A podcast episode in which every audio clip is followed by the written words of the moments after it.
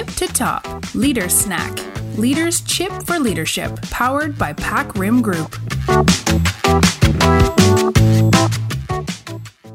สวัสดีคุณผู้ฟัง Leaders Snack Podcast ทุกท่านค่ะรวมเราฟังอาหารสมองเคี้ยวง่ายๆได้ประโยชน์เหมาะสำหรับผู้นำทุกคนดิฉันแอปเปิลกนกกรค่ะวันนี้ชวนพี่สายป่านมาพูดคุยกันค่ะสวัสดีค่ะพี่สายป่านสวัสดีค่ะเปิ้ลค่ะพี่สายป่านก็เป็นหนึ่งในคอนซัลแทนท์บริษัท Pac Rim ของเรานะคะแล้วก็วันนี้หัวข้อที่อยากจะชวนพี่ป่านคุยจะเกี่ยวข้องกับเรื่องของเบิร์นเอาท์แต่เนื่องจากรายละเอียดเยอะเนาะพี่ป่านเราก็จะขอแบ่งเป็น3ตอนด้วยกันโดยใน EP แรกเนี้ยค่ะก็อยากจะชวนพี่ป่านคุยถึงวิธีสังเกตสัญญาณละกันเนาะว่าหัวหน้าอย่างเราจะรู้ได้ยังไงว่าลูกน้องกำลังเข้าสู่โหมดเบิร์นเอาท์นะคะก่อนอื่นเลยค่ะพี่ป่านช่วงนี้มีอาการเบิร์นเอาท์บ้างมั้ยคะช่วงนี้โอเคอยู่ค่ะเปิ้ลแต่ว่าถ้าพูดถึงสมัยก่อนๆเนาะตอนทำงานใหม่ๆมีเหมือนกันมีบ้าง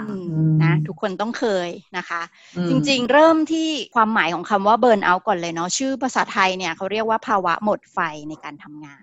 แล้วจริงๆเมื่อปีที่แล้วนะคะ2019เนี่ยองค์การอนามัยโลกก็ได้รวมเอาเบิร์นเอาท์เนี่ยเป็นโรคชนิดหนึ่งแล้วนะคะแล้วก็ให้ความหมายไว้ว่ามันคือภาวะการเปลี่ยนแปลงด้านจิตใจที่เกิดจากความเครียดเรื้อรังในการทำงานค่ะทีนี้คำถามแรกเปิ้ลอยากคุยกับพี่ป่านว่าสมมุติลูกทีมเราเป็นโรคเนี้ยคือเบิร์นเอาท์แล้วอะนะคะพี่ป่านว่ามันกระทบกับหัวหน้าอย่างเราแล้วก็กระทบกับงานยังไงบ้างคะเป็นคำถามเปิดที่ดีมากเลยค่ะเปิ้ลพี่ว่ามันมีหลายองค์กรหรือว่าหัวหน้าหลายๆคนเหมือนกันเนาะที่อาจจะมองว่าอาการเบิร์นเอาท์เนี่ยมันไม่เชิงเป็นธุระของฉันนะเพราะว่าในฐานะหัวหน้าเนี่ยฉันมีหน้าที่ต้องทำงานให้บรรลุตามเป้าหมายอย่างสมมติหัวหน้าบางคนที่เขาเป็นคนเน้นผลงานมากๆหรือว่า result oriented มากๆเนี่ยบางครั้งเนี่ยถึงขั้นแบบรีดผลงานเลยอ่ะคือแบบลูกทีมเป็นไงไม่สนอะสนแต่ผลงานของทีมเนาะใช่มีเท่าไหร่เอามาให้หมด ใช่ใช่ใช่แต่คือเอาเข้าจริงๆอะค่ะถ้าเราไม่เข้าไปดูแลพนักงานที่เขามีอาการเบิร์นเอาท์เนี่ยในระยะยาวอะทีมแล้วก็องค์กรเนี่ยจะต้องได้รับผลกระทบอย่างแน่นอนที่เปรียบอย่างนี้ดีกว่าเหมือนกับว่าเราอะในฐานะทีมหรือองค์กรนะเราคงไม่สามารถใช้คนแบบกระดาษทิชชู่ได้นะแบบคนไหนหมดแรงก็เปลี่ยนไปเอาคนใหม่เข้ามาใช่ไหมเพราะว่าจริงๆแล้วคนที่เบิร์นเอาท์อะเขาอาจจะเป็นคนเก่งของเราก็ได้ไงเป็นคนที่แบบประสบการณ์เยอะเป็นคนที่เราแบบพัฒนามากับมืออ่ะเราไม่อยากสูญเสียเขาไปทีนี้พอคนดีๆเก่งๆของเราเบิร์นเอาท์อะค่ะแน่นอนเลยพวก performance หรือผลงานของเขาอะมันแย่ลงแน่นอนเนาะงานก็จะพลาดบ่อยขึ้นทีนี้พลาดทั่วไปไม่เป็นไรทีนี้ถ้าเกิดไปพลาดเอากับลูกค้าคนสำคัญทำไงล่ะทีนี้ใช่ไหมนี่องค์กรอะใช่ไหมองค์กรอาจจะเสียหายแบบหลายแสนหรือแม้แต่หลายล้านเลยก็ได้เนาะค่ะสเต็ปต่อมานอกจากทำงานพลาดที่สังเกตเห็นได้อีกอย่างนึงคือเขาจะลางานบ่อยขึ้นแล้วก็สุดท้ายก็อาจจะลาออกไปเลยเนาะซึ่งพวกเนี้ยค่ะนึกดูดีๆนะมันเป็นคอสหรือมันเป็นต้นทุนของบริษัททั้งนั้นเลยนะไหนเราจะต้องหาคนใหม่เราจะต้องเอามาฝึกกันใหม่และยิ่งถ้าเขาไม่ใช่ individual contributor หรือแบบพนักงานนะคะแต่เป็นระดับ supervisor เป็นระดับ team lead ที่มีน้องๆต้องดูแล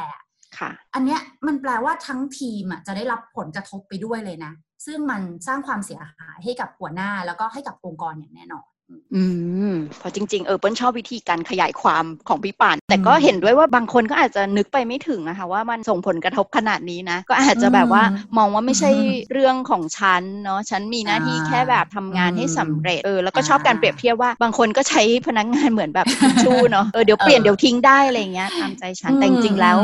ถ้าเขาเบิร์นเอาท์จริงแล้วเขาคือ talent ของเราเนาะอันนี้น่าคิดค่ะว่ามันก็จะส่งผลเสียหายแน่นอนนะคะ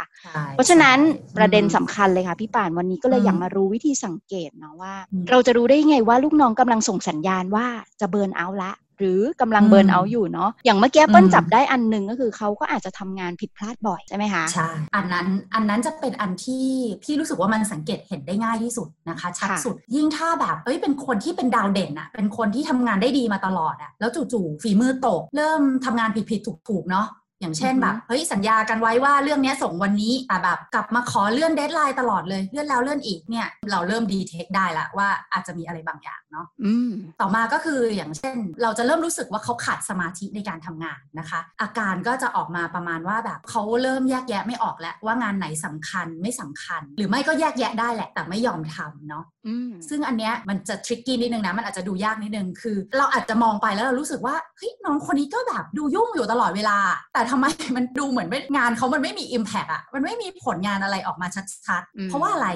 เพราะว่าเขาอ่ะเอาเวลาแล้วก็พลังงานของเขาอ่ะค่ะไปยุ่งอยู่กับงานที่มันไม่สำคัญไงเหมือนกับอย่างเงี้ยค่ะเปิ้ลเหมือนแบบว่าเวลาที่สภาพร่างกายและจิตใจเรามันเบิร์นเอาท์มันรับความท้าทายไม่ไหวแล้วอ่ะมันจะอยากหลีกหนีงานยากๆแล้วก็ไปทำอะไรที่มันไม่สำคัญมันไม่มี impact เพราะว่าใจเขา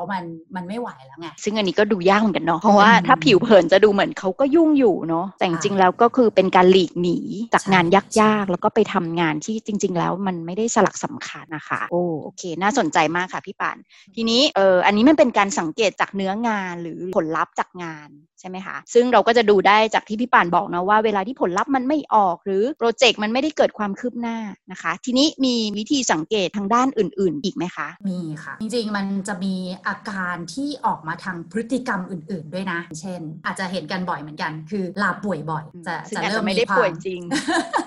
แต่เริ่มมีความกระสอบกระแสแล้วแบบว่าพี่คะวันนี้ผมปวดหัวพี่คะวันนี้หนูท้องเสียค่ะอะไรอย่างเงี้ยซึ่งแต่ก่อนเขาก็อาจจะแข็งแรงดีอยู่เนาะไม่เคยเป็นแบบนี้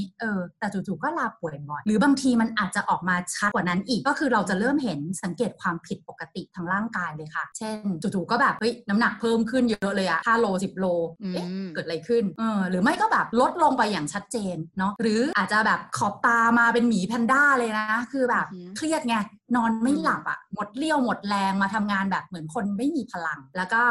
อีกอันหนึ่งค่ะที่อาจจะเป็นจุดสังเกตได้นะก็คือจะเริ่มมีความดราม่าจะเริ่มแบบว่า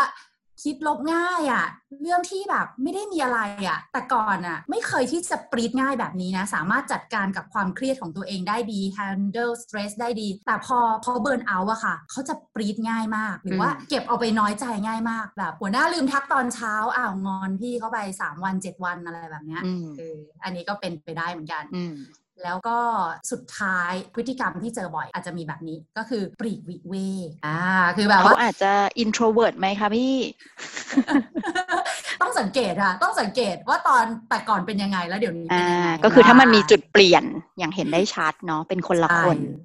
ใช่ใช่เหมือนแบบเอ้ยแต่ก่อนแบบเฮไหนเฮนั่นนะกินข้าวด้วยกันอะไรอย่างเงี้ยหลังๆมาเอ๊ะปฏิเสธตลอดไม่ไปกินข้าวกับกลุ่มเนาะหรือว่าถ้าเกี่ยวกับเรื่องงานเนี่ยก็จะเห็นชัดนะอย่างสมมติว่าถ้ามีประชุมทีมอะไรเงี้ยค่ะก็จะไม่พูดก็จะแบบไปหลบๆอยู่แถวหลังๆอ่ะมีอาการที่จะแสดงออกมาให้เราเห็นว่าไม่ค่อยอยากมีส่วนร่วมไม่ค่อยเสนอความเห็นทำตัวแบบหนืดๆเนื่อยๆไปอย่างเงี้ยให้สังเกตได้เลยว่าเนี่ยแหละเบิร์นเอาท์หรือเปล่าหัวหน้าต้องดูค่ะซึ่งข้อสุดท้ายนี้จริงๆต้องอย่างที่บอกนะว่ามันก็คือมีจุดเปลี่ยนเนาะหลายคนก็จะบอกว่าเอ๊ะลูกน้องก็เป็นอย่างนี้อยู่แล้วอยู่ในห้องประชุมไม่ค่อยอยากจะพูดแบบว่าเป็นเด็กหลังห้องไม่อยากมีส่วนร่วมก็มีนะคะแต่ประเด็นที่พี่ป่านพยายามที่จะเล่าให้เราฟังคือถ้ามันเกิดจุดเปลี่ยนเนาะคือแต่ก่อนเขาก็อาจจะพูดคุยเป็นปกติแต่อยู่ดีๆมันก็เกิดอาการเหมือนแบบเก็บเนื้อเก็บตัวหลบตัวสักนิดนึงนะคะก็จะเป็นสัญญาณได้โหน่าสนใจมากเลยค่ะจริงๆสัญญาณที่พี่ป่านพูดมาเนาะเปิ้ลก็คิดตามนะแล้วเปิ้ลก็รู้สึกว่ามันก็น่าจะมองออกได้ไม่ยากแต่เปิ้ลก็จะเชื่อว่าหลายคนอาจจะรู้สึกว่าเอ๊ะฉันเป็นหัวหน้าฉันต้องมานั่งเฝ้าสังเกตลูกทีมขนาดนี้เลยเหรอ ใช่ไหมคะต้องมียานทิพย์ตาทิพย์